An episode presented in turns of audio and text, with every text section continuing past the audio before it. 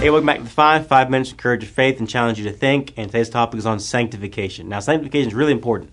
It is God's will for your life. You don't need to pray about it. You don't need to think about it too much. Just read the Bible. 1 Thessalonians 4 3.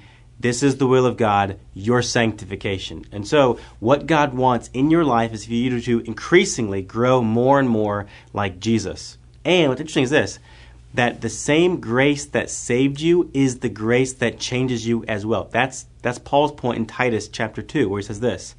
The grace of God has appeared, look what it's doing. It's bringing salvation for all people, but it's also doing this. It's training us to renounce ungodliness and worldly passions and to live self-controlled, upright, and godly lives in the present age.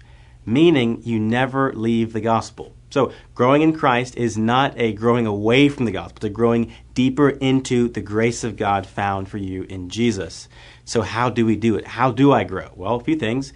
You need to know God. That's first thing. In fact, I think it's in 2 Peter 1 3. He says this His divine power has granted to us all things pertaining to life and godliness. How? Through the knowledge of Him. You have everything you need to be godly through simply knowing God. So, how do we know God? We know God through His Word. So, we read the Word.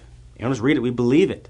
And we obey it and we trust it. This is why Jesus says in John 17, verse 17, Sanctify them in the truth. Your word is truth. The Bible is the primary instrument for you being shaped more and more like Jesus. So you got to know your God. But also, got to know, know yourself. You have to know who you actually are. So, first things first, you are still very capable of sinning. I don't know if you realize that. You are still able to sin. However, several things have changed about you. So if you're a Christian, you are now a child of the Father. So it means this you don't work for grace, you don't grow in order to get grace. No, you work from grace.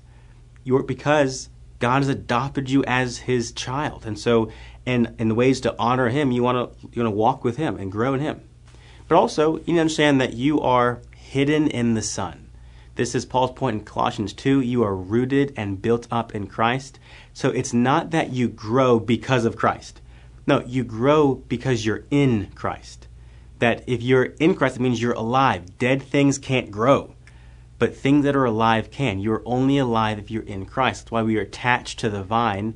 As we're attached to the vine, we bear fruit and so prove to be his disciples. And so we are hidden in the Son but also we are indwelt by the Spirit. So get this the Father sends the Son to dwell among us, then the Son sends the Spirit to dwell in us. And the Spirit hates sin. Why? Well, because He is a Holy Spirit. Galatians 5, there's this warfare, flesh versus spirit, spirit versus flesh. And what the Spirit does is He enables us to fight our sin. He brings conviction of sin. He, Romans 8 says that if you by the Spirit put to death. So he puts to death your sin. So we are dwelt by the Holy Spirit. But also got to know God's people. Got to have a good theology of the church. God puts Christians in your life to help you grow in Him, so that uh, the Bible is true in Proverbs where it says, "Through through many counselors plans succeed," and as iron sharpens iron, so one man sharpens another.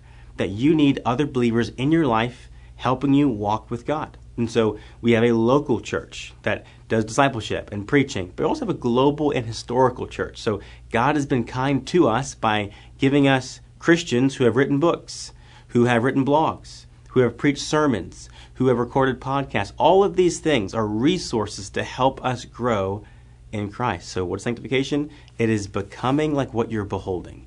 We behold God. We know God, we love God, and we become godly. That's sanctification.